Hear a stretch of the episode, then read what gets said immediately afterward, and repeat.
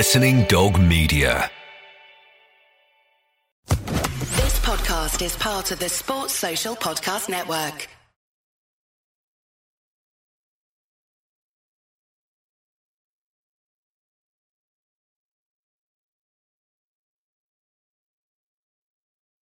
Hello and a warm welcome to the Offside Rule. Woohoo! Three ladies talking about football, behind the scenes knowledge, little snippets from uh, the most beautiful game covered here on the show. Myself, Kait Borsay, joining you. The other two I mentioned, well, Lynsey Hooper here as ever.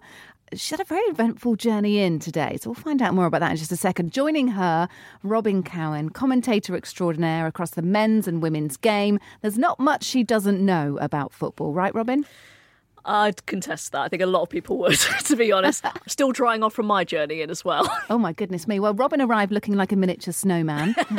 She'd got her all weather boots on, she'd got a very large coat on, and you can tell that she's been in the game of football for a while because that looked like, you know, seriously uh, the outfit of an experienced gantry I've been on a gantry to or me. two, yes. I've been burnt before, and then you usually get a text from your mum saying, You should have taken an extra layer. Yes. Like Claire Rafferty, who was a bit cold in her jacket recently. Oh, Did you see? On BT. Yes, she Yes. covered the uh, Conti Cup final in the women's game, and by goodness, she looked freezing. In fact, she even joked that if it had gone to extra time, she was gonna she go basically anyway. said to the BT Sport production team, "I'm off. By the way, I cannot bear this any the car." longer."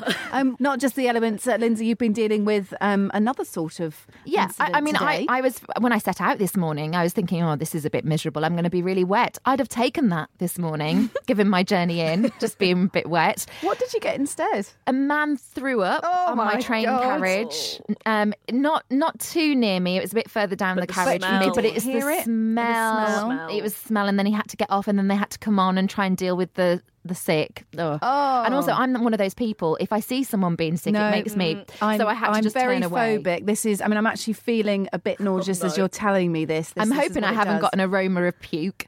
No. Um, and then, just as we got into final destination, London Waterloo, a lady had got a pram, and I think in the rush to try and get off the train because it melt, misjudged as she was pushing off. I Oh. thought the baby was going to fall out the pram. Thankfully, it didn't. Someone came to the rescue. Well, you, you were poised to. We were, we were poised to do a rugby style or a cricket style save. And then I thought, well, that's enough for one morning.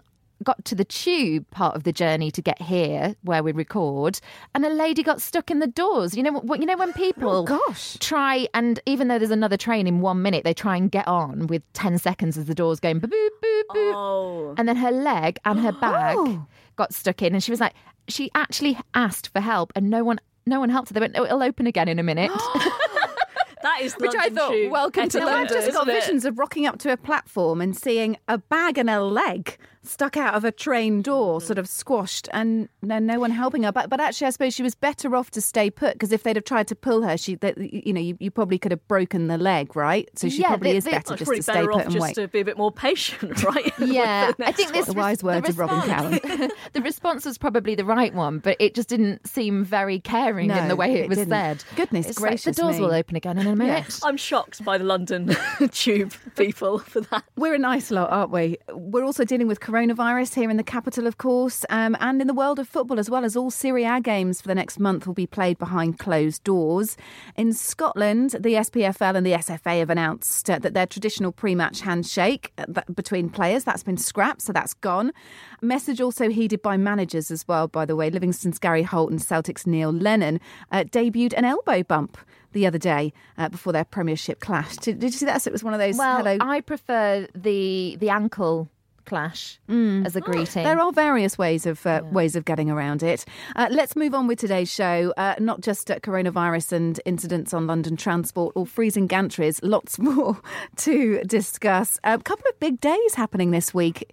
You know, we've been blessed by events for this week, and we're just going to cover all of them rather than have to choose between the merits of World Book Day and International Women's Day. Both very, very worthy. We're going to do a bit of an offside rule take on those. A reminder, though, in the meantime, that we're on Jack Radio's Friday from four o'clock. You'll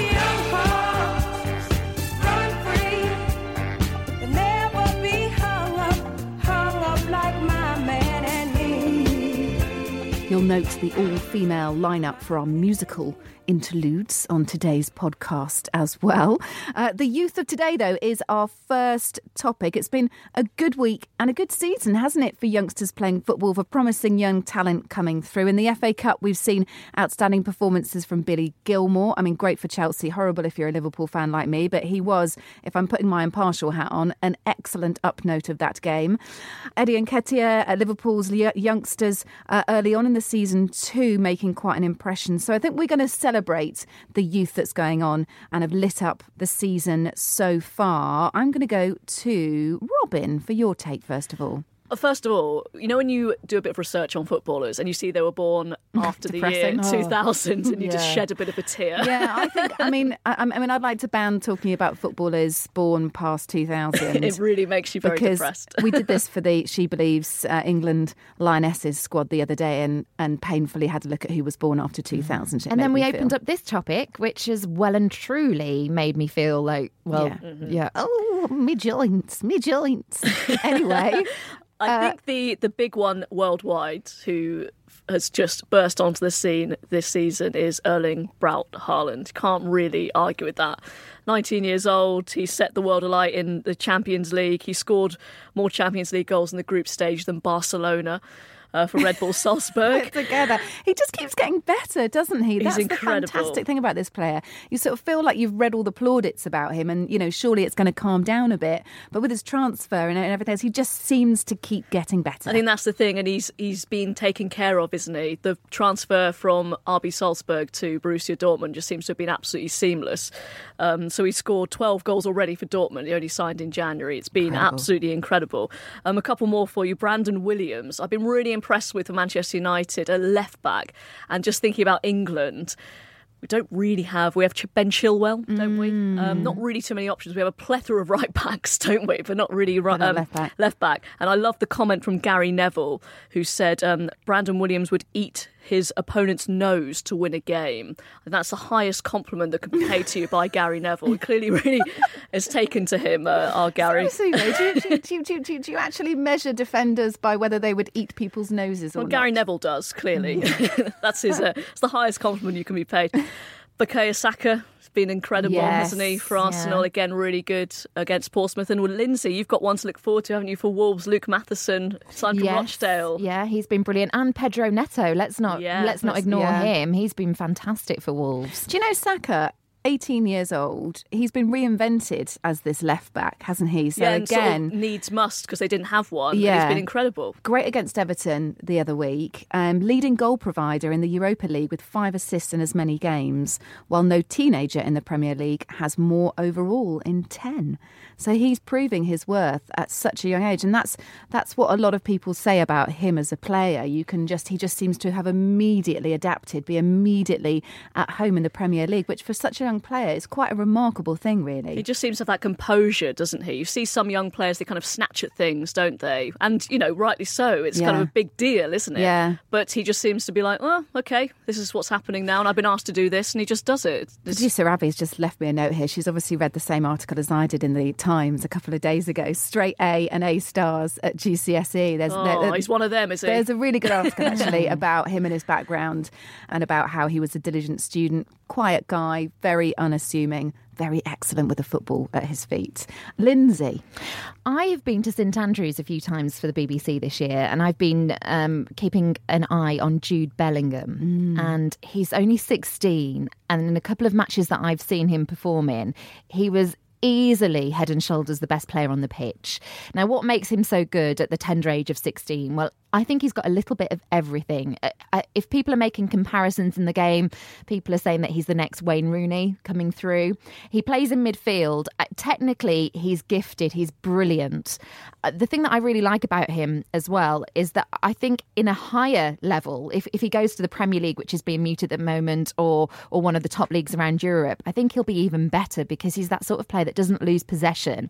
And the, the championship can get very physical, mm. it can get very hurly burly and midfield. And I think when he has that little bit extra time on the ball as well, you'll see the real quality that he possesses Physically, he's only going to get better as well. At 16, he's still got growth, and already he's a physical presence. So I, I think that Jude Bellingham is really one to watch. I've been at matches where there have been endless amounts of scouts there keeping an eye on him. Mm. Um, I think I even mentioned and referred to that in one of my reports. So there, there is definitely talk Dortmund around as him. well, apparently. So Borussia Dortmund are now the front runners mm. to get his signature, and I think the thing is with Jadon Sancho potentially coming the other way to the Premier yeah. League, they're going to have a gap to fill. And that's an interesting one, isn't it? Because if you call the sort of Jadon Sancho going to Bundesliga as a bit of an experiment, it has paid off, and it's definitely uh, made his game or brought brought wealth to his game in terms of his experience and his vision. I think for for younger else. players, they are seen as a really great development club. Mm. Uh, just in case parents, you know, when you're talking of kids of this age, they might have a concern about going to the likes of Manchester United, who are supposedly yeah. interested as well. Barcelona of being then mentioned. it's difficult, isn't it? Because you're then having to challenge yourself with moving to a whole different country, and I would assume families move with. I'd prefer it if the initial interest, which came from Wolves, uh, actually saw fruit. Was followed through. But yeah. I, I, think they're probably going to lose out now because of the money involved. But to give that some context, this is a 16 year old. He, he turns 17 in June. Now, you can't have a professional contract in football until you're 17. So mm. at the mm. moment, he's still on what you would call an academy wage, around about £150 a week, we're talking. And then the money that's being mentioned to get his signature, mm. which of course his dad is going to play a, a, huge part in sealing that deal, his family look after his mm. affairs, is around 30 million pounds he's being priced at. I just wonder if the whole Brexit thing will play a part because once we leave the EU, the age at which players can transfer between clubs in Europe will rise. So that's an interesting one, actually. Whether when we're thinking about younger talent going abroad, what what sort of isn't isn't going to be possible. I'm going to chip in with one from Liverpool here, who's impressed me so much this season. I'm, I'm positive that you guys will have seen him in action too. Curtis Jones, mm. only 19, the pick of the bunch really for Liverpool. We've seen Harvey Elliott at 16 16, you know, lots of hair, lots of skill, very good, some, you know, some very exciting prospects at the club. But Curtis Jones, for me, in terms of someone who's come onto the scene and looked instantly at home, not phased at all, scored the winning goal that saw Liverpool past Everton in the what FA Cup. yeah, well. scored in the next round three weeks later against Shrewsbury. That game ending in a draw. We know it went to a replay when the team were on winter break. He captained uh, the side uh, for that replay at Anfield, the club's youngest ever captain. And whilst it's sore talking about the FA Cup, he is the highlight of the FA Cup and Liverpool's experience for me. I think one one quality as well that links all of these players, if you were talking Jones for you, Kate, Haaland for you, and, and Bellingham, is this maturity for yeah. young players. They yeah. all possess this maturity. Where's that, where's that coming from, do you think? Because this is, you know, this season is is really interesting in terms of the young talent coming through. When you're looking at Chelsea and at Billy Gilmour and a fair few others there, Mason Mount, you know, players that have been at the academy for several years, you're perhaps not surprised, and also because of what happened with their transfer embargo. That was always going to be a given, but I think it has surprised people how many other bright young things are coming through at other clubs as well. I, I think it's to do with the club and who your manager is mm. is the mm. big thing for me because I've seen a lot of Norwich this season, mm. and because they just simply can't afford to buy players, they have to they have blood to the youngsters. So Max Aarons, Todd Cantwell, to name but two, have been absolutely brilliant this season. Cantwell's penalty against Spurs in the FA Cup was just ridiculous, mm-hmm. a rocket. Mm. You know, the confidence of the young man.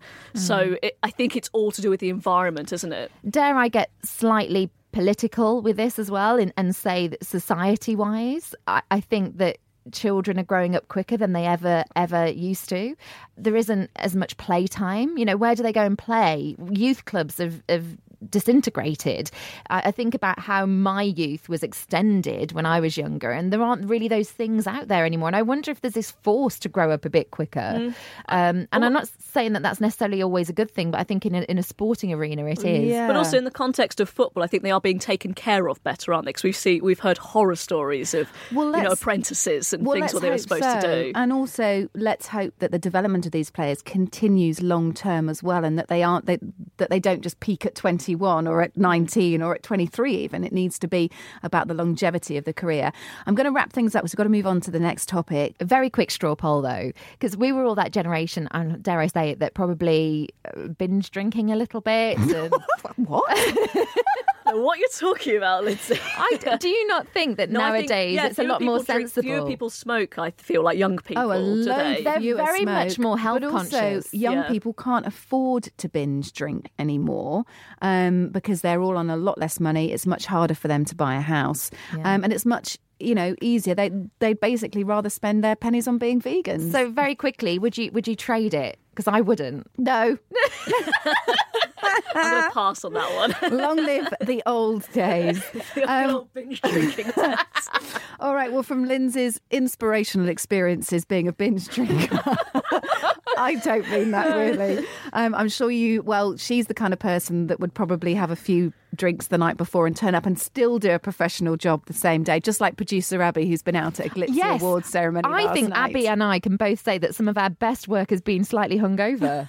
Oh gosh, we do not advocate this at all. No. If you're listening on Anyway. Jack Radio at four o'clock. Uh, anyway, let's talk about next some inspirational women.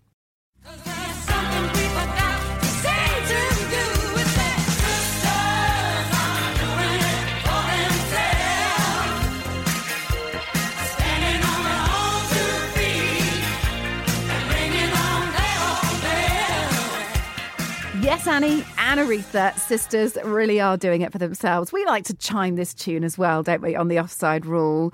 Uh, we're going to get empowered. We're going to give it give a bit of stick to the old men out there. No, we're not really. We're just going to celebrate some amazing women. Uh, that's because Sunday, 8th of March, is International Women's Day. So, as an all female podcast, we've got to highlight this in the offside way. And we're just going to do this simply by mentioning a few names in football, women involved in football somehow, who you might not be aware of, and some of the brilliant things that they do. Robyn. well, everyone's going to be very much aware of this person because, for me personally, it's Jacqui Oatley. Yeah. Because there were no female role models in that line of work. I didn't think it would be possible. You know, I listened to Jonathan Pearce, Alan Green, all, all were men, TV, radio. And Jacqui Oatley showed that it was possible to actually do it. She was doing it. And she also did it under terrible circumstances Yeah. as well. and scrutiny. Scrutiny was Did you, did you actually read the articles at the time? Do you remember seeing Not her the in the paper? but I've and- spoken to her, you know, subsequently, and she's been a, a brilliant mentor for me. Even when I was nobody, just wanting to get into work, she spent the time with me. She emailed me, giving me advice, Mm. and then yes, eventually when we became a bit closer, she did tell me what it was like, and it was awful. I don't think I would have coped with what Mm. she went through. And, and I have to say to you, Robyn, because uh, I suppose there was strength in numbers because you and Vicki Sparks have come through together. I feel there's helped, been a yeah. little bit of female fraternity going on Mm-hmm. there, and I think that it was it was approached this time round a lot better. Definitely. But um, you know, I was spoken to about maybe doing it at one point, not so long after Jacqui had done it. Mm.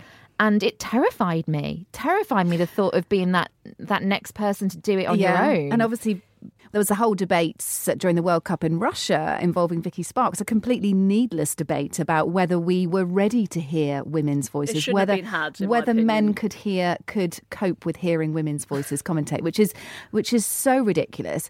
Lynsey, I put you forward for a commentary job about two and a half, three years ago, and the guy in charge, I won't name the company, the guy in charge said, "Yeah, but I don't think our male listeners are ready to hear a female voice yet, are they?" And I, he just was such an off the cuff comment, and I was really taken aback by it because I was like, "Well, you know, this this is only a few years ago. If It you're doesn't prepared me. to give it a go, and this, you know, is a major broadcast network, if you're not prepared to give it a go, then where and and and and this is like a like a thirty young thirty year old yearish guy. So it's not not not you know this is someone who should be a lot more developed in terms of their brain space in terms of welcoming women. Well, on on another, probably the same major network, I, I actually found out and I didn't realise this in 2013, December 2013. I, I had been knocking on the door for some time as a reporter, going out covering matches, and I eventually did do a report for this station, and um, some people that worked there told me, and it was in my shock horror that I was the first female to do a match report. So we're not talking commentary, we're talking reporting on mm. matches for this network, December 2013. Yeah. It was a different network, by the way, in case Oh, anyone's oh, okay. joining the dots and coming. It up was a with different network. Yeah, okay, yeah. that's fine. But thank God for Jacqui because I've said this before. She took a bullet basically for me and Vicki because she was the first, and she will always be the first. And I mm. think a lot of people admire her for that, but. And, and in retrospect, she gets a lot of respect for it. Yeah. But I think it should be recognised that at the time, uh, she had a really, really tough experience. I just that. wish that she was there with you now, also doing it. Me too. I don't know. I don't really understand why she isn't, to be honest. But um, I, she did commentary on the Women's World Cup Yes. for uh, and, the World and Ser- got World Feed. so many plaudits for it. Yeah. The amount of people that spoke to me about But how why great wasn't she did. on our major networks here in this country flying the flag for British women commentating? she wasn't on the looked game? after properly.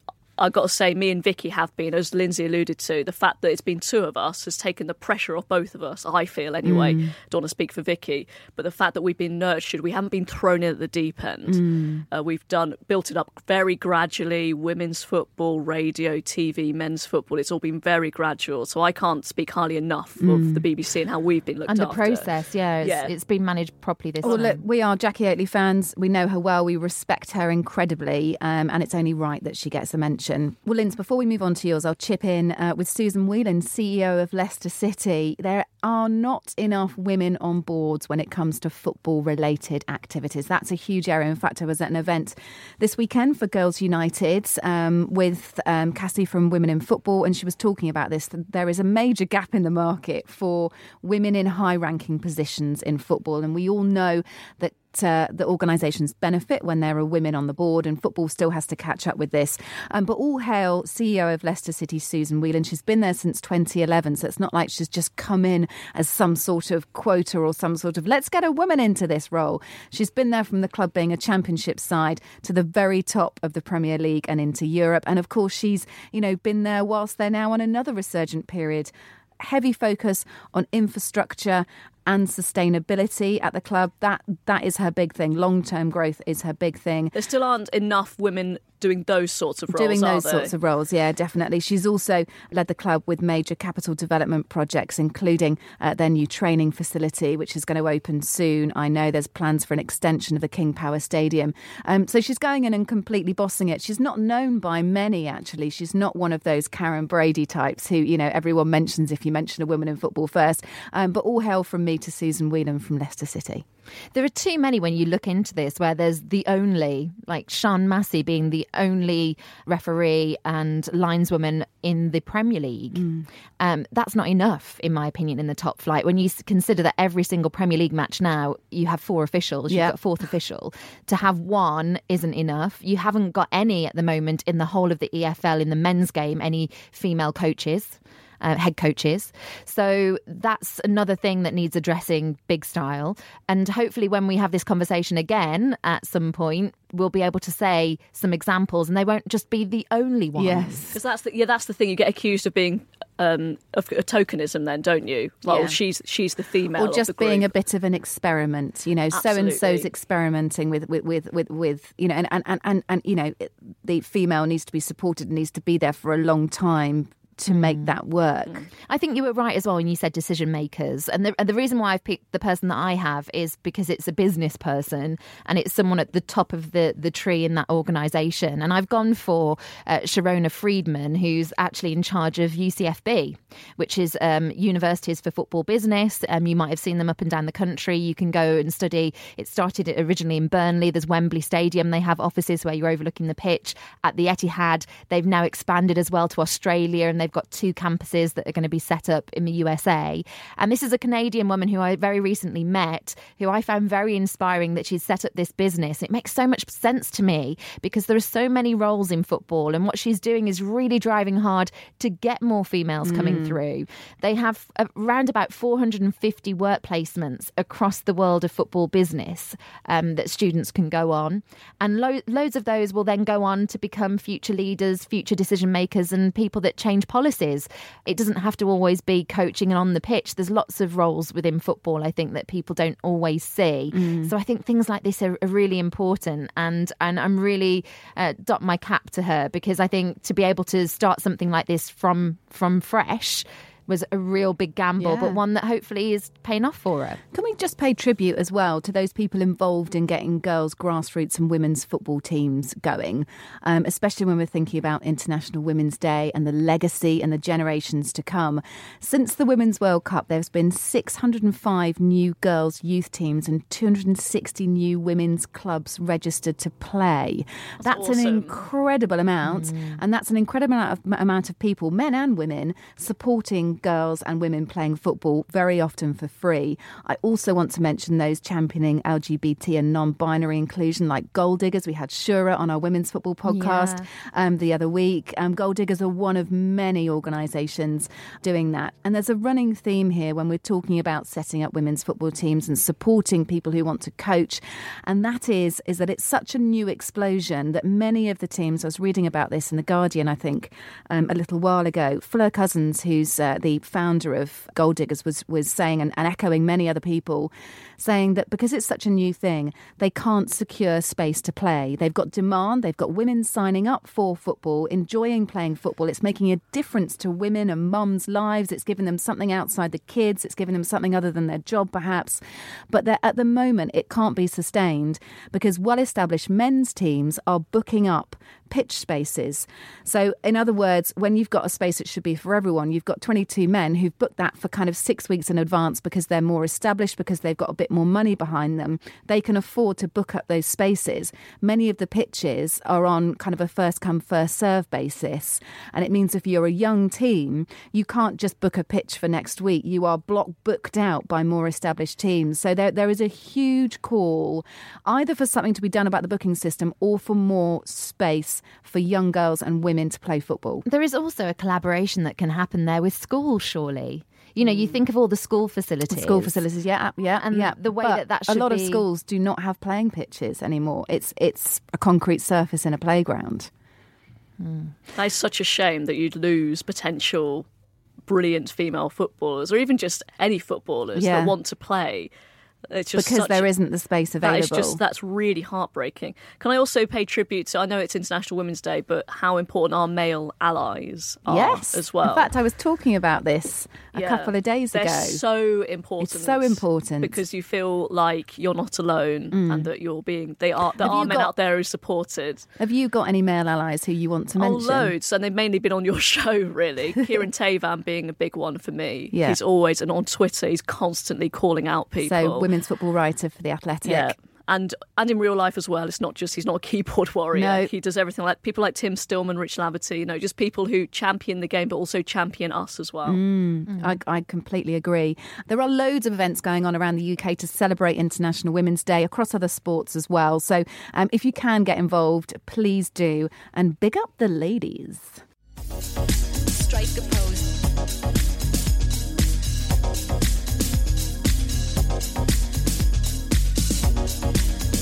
Okay, well, today we're recording this on a Thursday, is World Book Day. My little one Arthur's dressed up as Paddington Bear. I've shown you a picture of that. I'll A lovely pop it up on my- Paddington Bear he is too.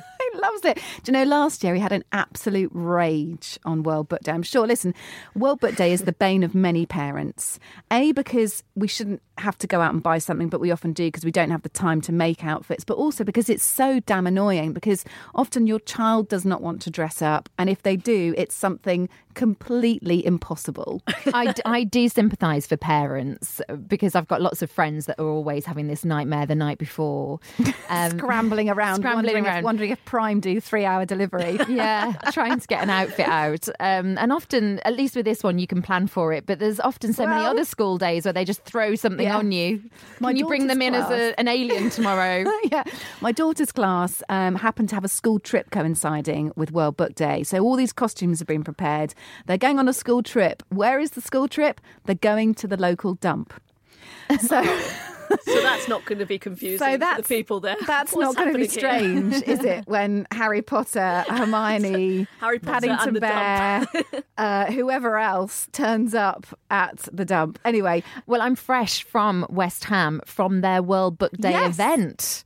Uh, which I went and did some filming with with a couple of players there at a, a primary school in East London.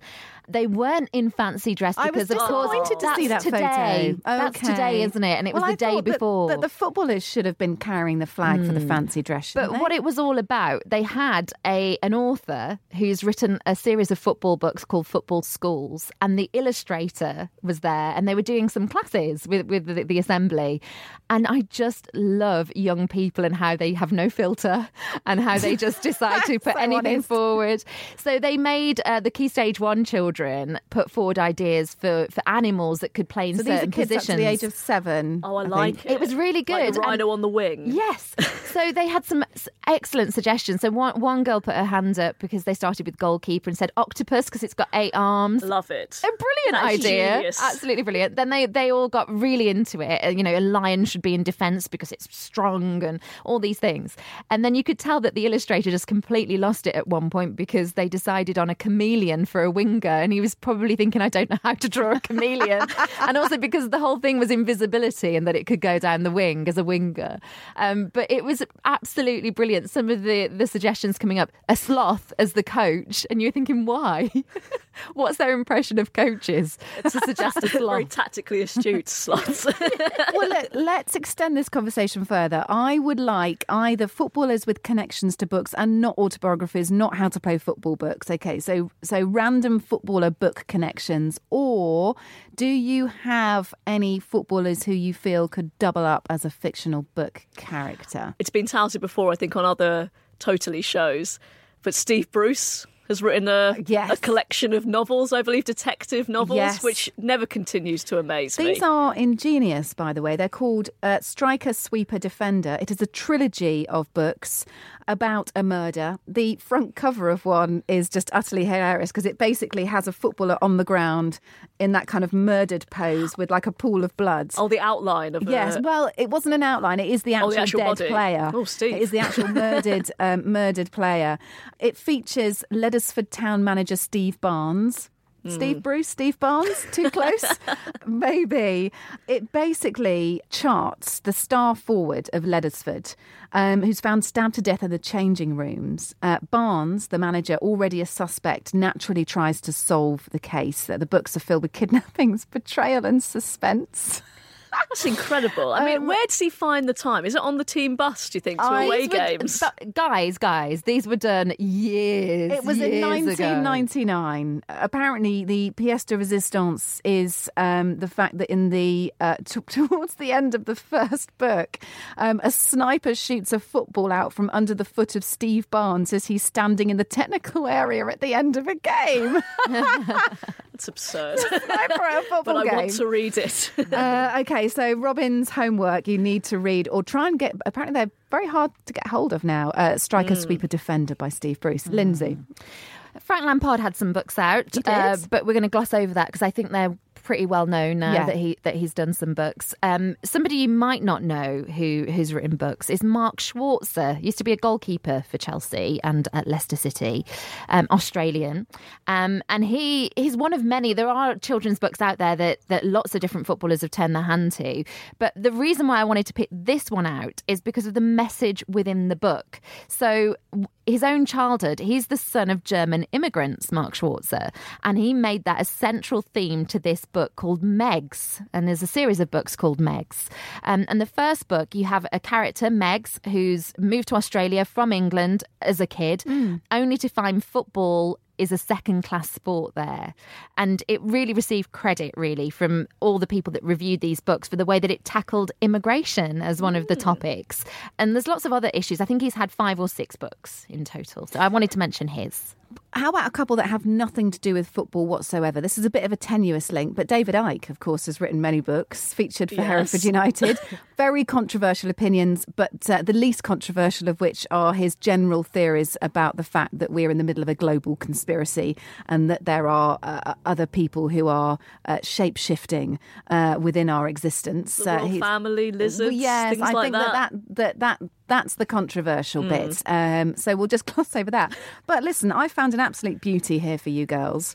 Um, oh, by the way, word in from producer Abby. Uh, you can get Striker, Steve Bruce's 1999 book, first of the trilogy, uh, for a thousand pounds on Amazon. Oh, that's a What? Is that like the first edition signed book or something? Well, as I said, these books are very sought after now, uh, going through something of a resurgence, obviously. Uh, but anyway, I've, I've basically found this book for you two. I'm gonna just going to show you a picture. It's Francesco Totti oh, wow. And Look his guide pack. to Rome. He's dressed as a Roman warrior, Like Roman gladiator. fighter, gladiator. yes, 300, you know that He's got a tiny little skirt on and no, nothing, nothing on his chest. And this is absolutely serious now. Um, it's Francesco's Guide to Ancient Rome. Um, I shan't say what the uh, Italian title is. It is only available in Italian. Um, released in 2014, still available on Amazon. By the way, it doesn't cost a thousand pounds either. Uh, the legendary player takes you on a historical sightseeing trip around Rome. Wow. Yes, exactly. Quick footballers as fictional characters. Fire some at me. Okay, so I think that this player just suits this character so much. I don't know why. It must be their physique. It must be something about them. But I'm having Jamie Vardy as Fantastic Mr. Fox. Okay. Can you see that? Alrighty. Fox in the box. We've And a got fox in the box plays for the mm. Foxes. yeah. Peter I Crouch see. as the BFG on here. Jose Mourinho is Mr. Happy, although I feel like Jose Mourinho is more Heathcliff, that kind of tortured anti hero whose Oh, I like rage consumes everything around him in Wuthering Heights. Uh, to the same note, Mauricio Pochettino, I feel like he could do a Mr. Darcy from Pride and Prejudice, archetypal, aloof, romantic hero, rocks up, Mm. rocks up and sweeps everyone uh, up in his uh, sheer presence and masterfulness. I'll finish off with Maradona would be the Mad Hatter. Okay. I think that's that's really good. I wanted a couple more. Keira Walsh, I've picked her as a lioness as Tinkerbell. I just think she'd Oh, suit yeah, that. nice, nice. And then Troy Deeney, after working with Anthony Joshua's trainer and everything, doesn't apply anymore, but pre-dated, it was the Hungry Caterpillar. Well, you could apply that to a lot of footballers, couldn't you? Check out Twitter, by the way, as well. Um, a lot of clubs are tweeting their footballers reading books. Oh, in Crystal Palace's case with Riedewald, uh, he's just reading a programme uh, rather than an actual book. Not sure that that really counts. Uh, all right, just before we end, let's go to any other business. Well, as ever, some of the week's smaller stories, a few little nuggets from you, if you don't mind. Robyn Cowen, let's go to you first. Well, I think most people must have seen this, but it's in the category of There's Something in My Eye, the Ben Foster social media Oh, video yes. of him making a little girl's dream come Yes. true. And what a game to do it in, that Watford against mm. Liverpool Thank you very much for I was at me. that match. Oh, yeah. And amazing. It was it was such a great game to be at. Um, I didn't predict, obviously, that Watford Watford would be the club to do it. But what I did say was that if ever Liverpool was stopped on this charge, it would be by an unexpected team, which it was. Are you claiming that victory, basically? no, no, Okay. no, no. Uh, it was a little girl, wasn't it? Cool. Was it? Was it Molly? I'm trying to yes. remember from seeing, and, and, and I did watch the whole video through because it was lovely. Uh, and she was in a wheelchair, and he wheeled her out onto the pitch. Uh, she was a mascot. They, she also got loads of great stuff. Loads of she got she got signatures from from her favourite. Wasn't Watford his comment as well. brilliant as well? He was like, "Oh, we're going to leave tire marks on the track. You'll Yeah. be able to." Um, sorry, we're going to leave tire marks on the pitch. You're going to be able to see those and think that was me. Yeah, it was it was an amazing video, wasn't it? Really yeah, lovely well, to see. scenes of him just sitting around with the family and saying, We're going to do this. It's just, what a top guy. Yeah, Lynsey. I'm going to go with my club Wolves and the fact that a few days ago, if you follow Wolves on Twitter, you'll have seen that the iconic badge suddenly disappeared. They took the wolf out of the badge, one of the best, if you ask me, if not the best, um, up and down world football. And it was the renowned wolf had disappeared. Uh, and I suppose it got everybody thinking why, which is a lot of these social media campaigns, this is how they're so effective because you just do something and then everyone's being quite quizzical about it, including producer Abby, who was wondering and sending me a message, what's going on with Wolves Badge? It was all to raise awareness for World Wildlife Day. So they removed it because they were trying to say, imagine the world without, Without the animals. wildlife, Yeah. without the animals. Very clever. I like that. Liked like it. that very, Very much good. indeed. Um, not much from me, but only to say, still playing international football at the age of 42 Formiga. She plays for Brazil. She's just played a match recently. Uh, if all goes well, she's injury free, free. She'll play in her seventh Olympics this summer in Japan for Brazil. So a little nod to another inspirational woman and a player playing at 42. I'm also looking forward to seeing Casey Stoney and Kelly Smith play in Soccer Aid. That's Yes. been announced, so I can't wait. Although Casey did tweet saying, I hope I'm not caught in a foot race with Usain Bolt. Well, look, she definitely still keeps herself in check, the Manchester United women manager, Casey Stoney. All right, we're going to wrap it up there. Thank you so much for joining me. What's next on the agenda for both of you? Wolves against Brighton for me this weekend. I will see you there. Oh, nice. That's brilliant.